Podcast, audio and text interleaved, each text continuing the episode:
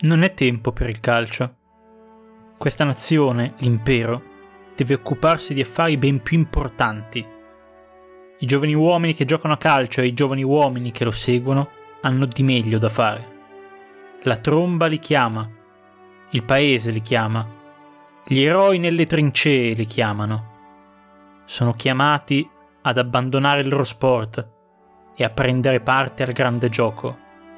Il gioco è la guerra, per la vita o per la morte.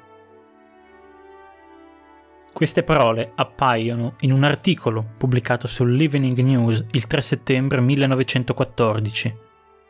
Siamo nel Regno Unito, la guerra, la prima guerra mondiale o la grande guerra, come era nota all'epoca, era scoppiata da pochi mesi, il 28 luglio 1914, con la dichiarazione di guerra dell'Austria-Ungheria alla Serbia e per la prima volta nella storia un conflitto militare così importante, così vasto, si trovava a confrontarsi e a sovrapporsi con quella che era a tutti gli effetti considerata e chiamata la stagione dello sport professionistico, tra cui il calcio era, nel Regno Unito, lo sport più praticato e più amato.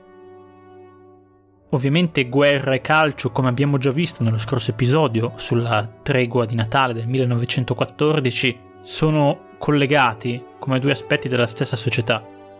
Ben presto, nel Regno Unito, l'opinione pubblica si trova a dover capire se è possibile continuare a praticare lo sport in casa mentre, oltre Manica, sul continente, si combatte e si muore per una guerra che nessuno ha ben capito perché è scoppiata, ma che porta al suo interno tutti i problemi della società dell'epoca, dei primi anni 10 e dell'Ottocento da cui proviene questa società, cioè il nazionalismo esasperato, che proprio nel calcio si era visto nell'emergere degli scontri tra le selezioni nazionali e non più solo tra i singoli club.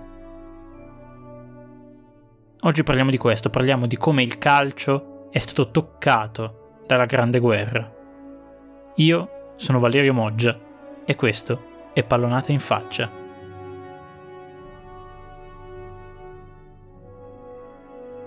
Dobbiamo tornare a quello che abbiamo detto nei primissimi episodi sulla nascita di questo sport per capire il contesto in cui ci troviamo.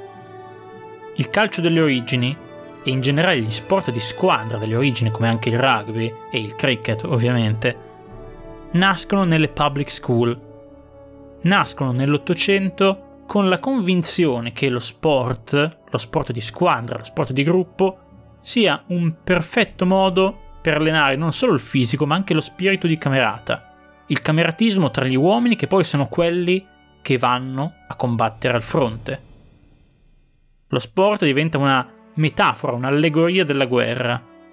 Praticare lo sport a casa permette di restare in forma, di migliorare lo spirito di camerata e quindi in un certo senso plasma l'esercito del futuro. E non è un caso che questi sport si diffondano proprio nelle public school, cioè nelle scuole della ricca borghesia e dell'aristocrazia britannica, che sono poi quelle classi che danno gli ufficiali dell'esercito, quindi non solo la classe dirigente della società in tempo di pace, ma anche la classe dirigente in tempo di guerra ben presto il calcio inizia a portarsi dietro concetti come nazionalismo, patriottismo, coraggio, forza. Lo sport diventa un simbolo del valore militare ed è adatto a plasmare gli ufficiali. Ascoltate queste parole, le dice Sir John Burgoyne nel 1857. Burgoyne è un generale, ha combattuto contro Napoleone e ha combattuto la guerra di Crimea durante l'assedio a Sebastopoli e lui dice, nelle public school si trovano giovani molto dediti agli studi e altri dediti al cricket, al canottaggio, al nuoto, eccetera. Dei due preferisco decisamente i secondi, perché sono i migliori da cui trarre ottimi ufficiali.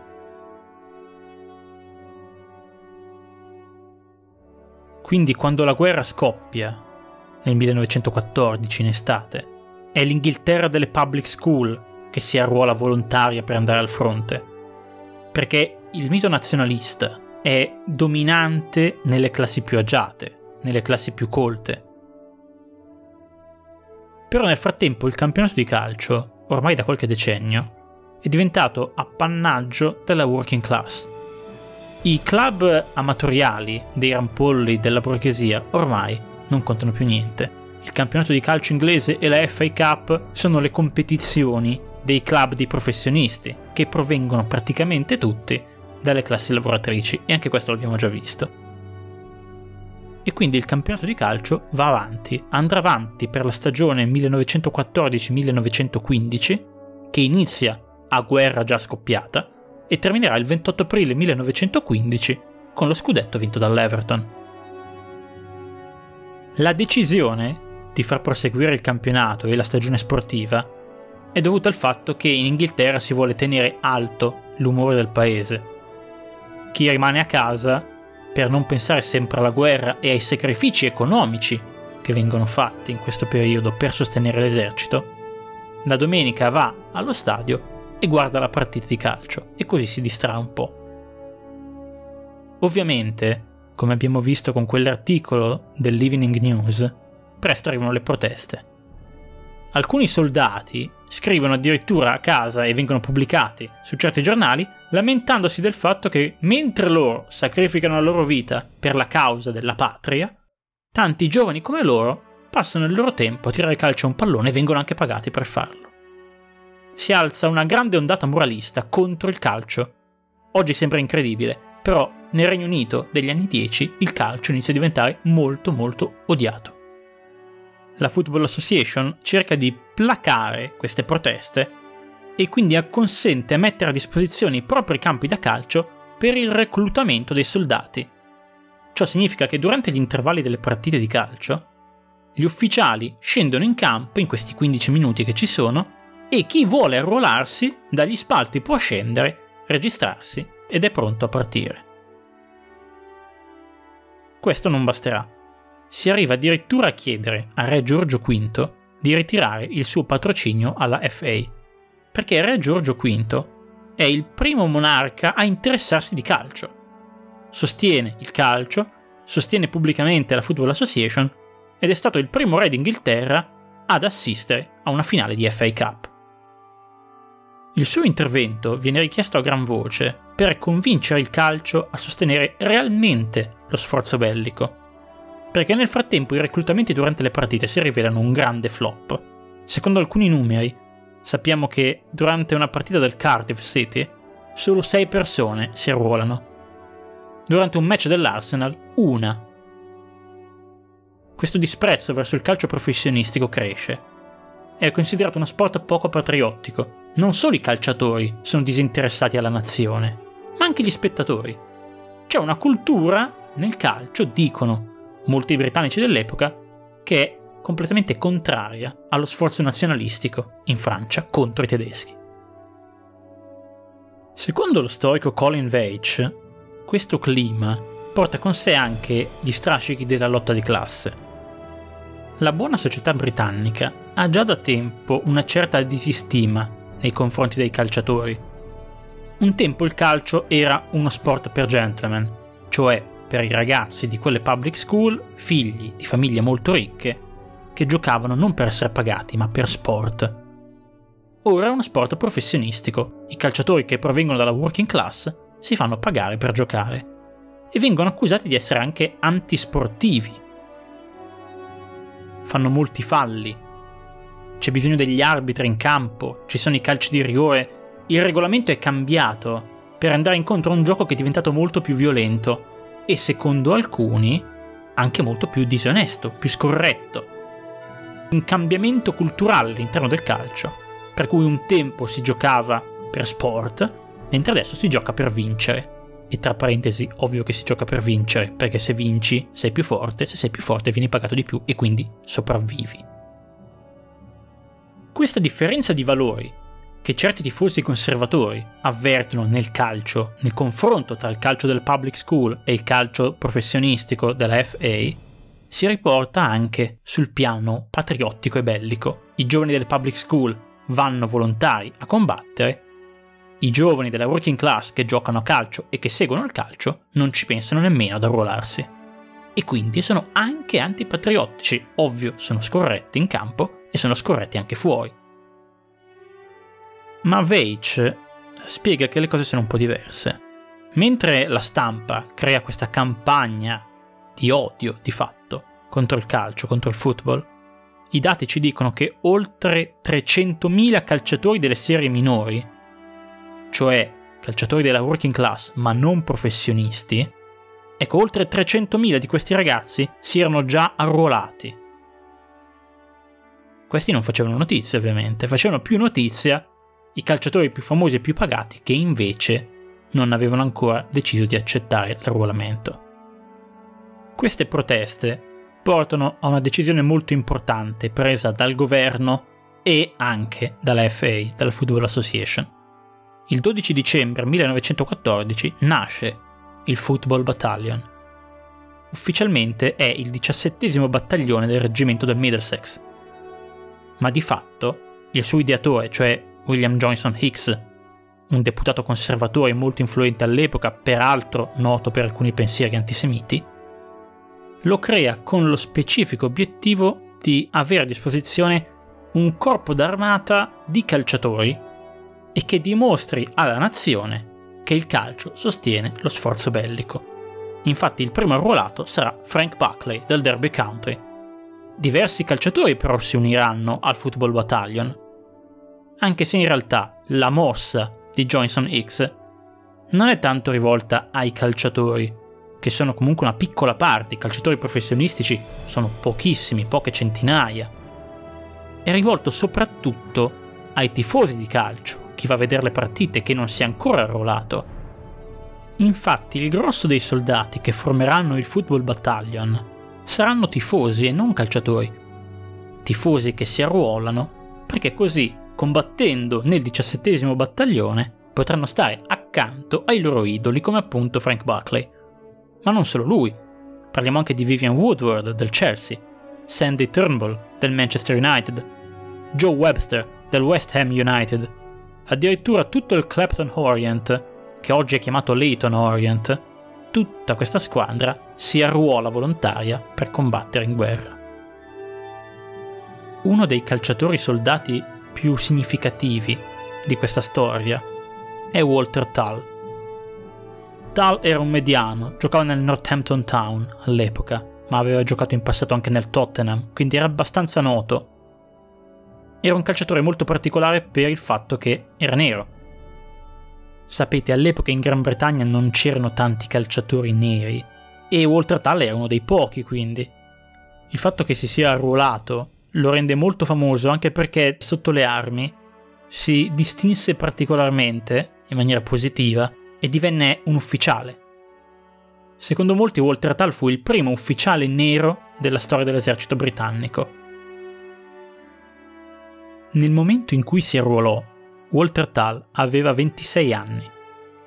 Suo padre era un falegname originario delle Barbados, mentre la madre una britannica del Kent.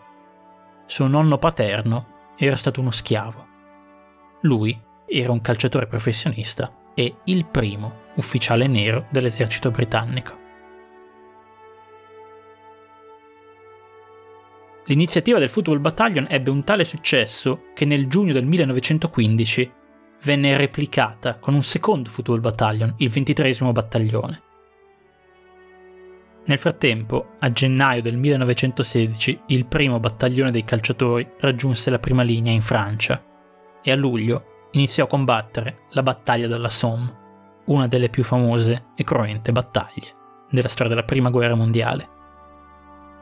Il primo luglio, proprio quando iniziò quella battaglia, cadde sul campo Evelyn Lintott del Leeds United, sette volte nazionale inglese. Poco tempo dopo, Buckley, che era stato il primo arruolato ed era anche un ufficiale perché aveva già combattuto nell'esercito in passato, venne ferito al petto da una granata e rimandato a casa, fortunatamente. Sopravvisse ma a causa dei danni subiti al polmone non riuscì più a giocare a calcio. Anche Walter Tull sopravvisse. Come dicevo, fu promosso ufficiale. Venne passato al 23 battaglione, combatté sul Piave, qua in Italia quindi, e poi tornò al fronte occidentale. E fu lì durante la battaglia di Bapaume, vicino al passo di Calais, in Francia del Nord, che Walter Tull cadde in azione il 25 marzo 1918. Frank Buckley, a guerra finita, annotò che oltre 500 dei 600 uomini inizialmente arruolati nel battaglione non fece ritorno a casa. Questo fu il prezzo di sangue che il calcio britannico dovette pagare alla follia nazionalista della Prima Guerra Mondiale. Sono solo alcune delle tante storie dei calciatori durante la Prima Guerra Mondiale. Molte di queste vicende sono sconosciute, mai scoperte dalla storia, rimaste dimenticate. Di altre, che riguardano anche il calcio italiano, si può fare un veloce accenno nel finale di questo episodio. Ad esempio parlando di James Spensley, il fondatore del Genoa, l'uomo che volle che il Genoa si aprisse ai calciatori italiani, non solo ai britannici. All'epoca in cui scoppiò la guerra, Spensley, che era un medico, si era ormai ritirato da tempo. Si arruolò nell'esercito britannico, ovviamente, per fare l'ufficiale medico. Venne ferito e catturato e morì prigioniero dei tedeschi a Magonza. Fino al 1993 nessuno sapeva che fine avesse fatto la sua tomba. Luigi Ferraris, ingegnere e mediano anche lui del Genoa, morì ucciso sul Monte Maggio nel 1915. Oggi il suo nome è quello dello stadio di Genova a Marassi. Un altro stadio che porta il nome di un caduto dalla Prima Guerra Mondiale è quello di Cremona, intitolato a Giovanni Zini, ventunenne portiere della Cremonese, ucciso in Friuli nel 1915. Similarmente l'Alberto Picco di La Spezia lo stadio dello Spezia che oggi gioca in Serie A, è dedicato al ventenne fondatore e capitano del club bianconero Ligure, che era sottotenente degli Alpini e venne ucciso sul Monte Nero anche lui nel 1915. Virgilio Fossati, che fu il primo giocatore dell'Inter a venire convocato nella nazionale italiana, morì a Monfalcone nel 1916. In guerra combatté anche un giovane ex giocatore del Torino che in quel momento era allenatore del Torino, Vittorio Pozzo, tenente degli Alpini, che rimase profondamente segnato dalla esperienza bellica e che cercò di trarre qualche insegnamento da quello che aveva passato al fronte per il proseguo della sua, scopriremo, fortunatissima carriera da allenatore. Ci sono altri due inglesi di cui potremmo parlare, uno è Fred Spixley, non è molto noto, era stato un buonissimo calciatore molto tempo prima della guerra e poi era diventato un allenatore ed era andato ad allenare in Germania. Uno dei pionieri del calcio tedesco, Fred Spixley, inglese che aveva importato lì il calcio, allenava il Nürnberg all'inizio della guerra e ovviamente, essendo la Germania nemica dell'Inghilterra, venne arrestato all'inizio del conflitto e solo dopo pressioni da parte della famiglia fu liberato e poté tornare a casa. Un altro molto interessante, anche se la sua storia andrebbe approfondita in un'altra sede, è il caso di Jack Reynolds, anche lui allenatore. Era stato chiamato per allenare la nazionale tedesca in vista delle Olimpiadi del 1916, ma ovviamente il conflitto rese impossibile non solo giocare alle Olimpiadi, ma addirittura, per lui che era inglese, restare in Germania. E così Reynolds non assunse mai l'incarico di CT della Germania e riparò in Olanda, ad Amsterdam, dove nel 1915 trovò un ingaggio come allenatore di una piccola squadra della seconda divisione, l'Ajax. Questa è un'altra storia perché Reynolds avrebbe posto le basi per la nascita di quello che poi sarebbe stato chiamato Total Football, il calcio totale. La Grande Guerra ha lasciato un'impronta indelebile anche sulla storia del football francese come abbiamo visto, il calcio in Francia era già diffuso, ma in questa fase, in Francia ma in realtà in gran parte dell'Europa continentale, era uno sport prettamente borghese che escludeva le classi meno agiate. Allo scoppio della guerra, in Francia arrivano tantissimi soldati inglesi per difendere il fronte occidentale contro l'avanzata dei tedeschi. Succede già dalla battaglia della Marne nel 1916, per cui nelle retrovie, non solo al fronte, inglesi e francesi si ritrovano assieme a condividere lo stesso spazio. Gli inglesi giocano a calcio e i francesi vengono spesso coinvolti in queste partite e iniziano ad appassionarsi a questo sport, che prima era considerato uno sport appunto solo per ricchi, mentre al fronte inizia a catturare l'attenzione anche delle classi più povere, dei lavoratori, degli artigiani, che quando finirà la guerra ovviamente continueranno a giocare a calcio e trasmetteranno questa passione ai figli e ai nipoti. E anche in Francia quindi il calcio inizierà a diventare per la prima volta uno sport di massa e non uno sport per ricchi. Al punto che nel giugno del 1917 il generale Pétain, che poi diventerà tristemente famoso nella successiva guerra mondiale, promuove lo sport tra i soldati nelle retrovie come modo per distrarli, per migliorare lo spirito di gruppo, ma soprattutto per evitare gli ammutinamenti che proprio nei mesi precedenti avevano messo a rischio la stabilità del fronte francese. Tutto ciò porterà il 7 aprile 1919, a conflitto ormai finalmente concluso, alla nascita della Fédération Française de Football, la Federe Calcio francese, che appunto nasce come diretta conseguenza della diffusione di uno sport nelle trincee. Dal 2010, proprio in Francia, a Longueval, esiste un memoriale dedicato al Football Battalion, cioè a quei calciatori che a causa di una propaganda fanatica furono moralmente costretti, e forse anche non solo moralmente da parte dei loro club, ad arruolarsi, andare a combattere e in molti casi a morire per eh, una causa che nessuno aveva ben capito. Un anno dopo, sempre nella Francia del Nord, è stato disvelato un altro memoriale dedicato ai tre caduti dei Leighton Orient, Richard McFadden, William Jonas e George Scott, che è una meta, diciamo, di pellegrinaggio per molti tifosi dell'Orient, che sanno che lì in Francia c'è questo memoriale dedicato a tre dei loro caduti. E ancora oggi, durante l'Armistice Day, il giorno dell'armistizio che ricorda la fine della guerra, i club britannici sono soliti pubblicare sui propri profili social e sul proprio sito l'elenco dei calciatori del club che hanno combattuto e che sono caduti nella Grande Guerra.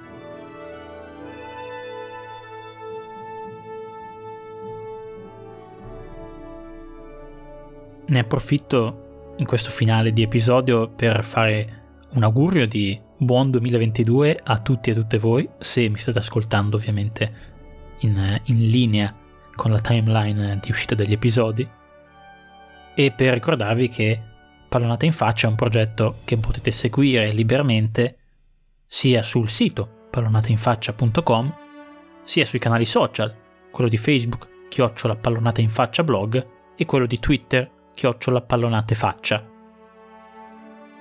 Nel caso volete contattarmi potete farlo o attraverso appunto questi canali social o attraverso la mail pallonateinfaccia-gmail.com. Potete scrivere domande, critiche, suggerimenti, proposte e state certi che risponderò a tutti e tutte senza problemi. Se volete sostenere il eh, progetto ovviamente potete mettere un follow a questi canali social, ma potete anche seguirlo sulle varie piattaforme di podcasting che conoscete come ad esempio Spotify, Google Podcast o Apple Podcast, dove potete anche mettere una recensione, che è una cosa molto comoda e molto utile. Ovviamente la storia del calcio durante la Prima Guerra Mondiale non è finita e può essere approfondita sulle varie fonti che, come al solito, trovate sempre nella descrizione del podcast. Per cui non limitatevi ad ascoltare quello che io dico in questa mezz'oretta, ma se volete approfondire nella descrizione trovate anche fonti di articoli, libri o paper accademici e potete suggerire appunto qualcos'altro o fare appunto richieste di altro materiale attraverso i contatti che vi ho dato prima. Grazie ancora a tutti e a tutte per l'ascolto e la fiducia e noi ci troviamo qui di nuovo tra due settimane per parlare ancora di calcio, storia, politica e società. Alla prossima!